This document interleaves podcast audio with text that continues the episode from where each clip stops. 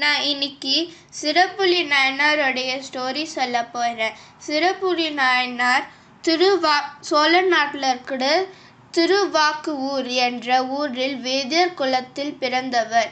இவர் வந்து சிவபெருமான் மேலும் சிவனடியார்கள் மீதும் அன்பும் அரும்பக்தியும் கொண்டு அவங்களுக்கு அமுது படை அவர்களுக்கு அமுது படைச்சு பல உதவிகளை செஞ்சு வந்தாரு.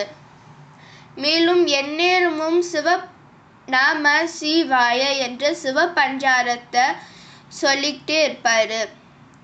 சிவபெருமானுக்கும் பல வேலைகளை நடத்தி வந்தாரு.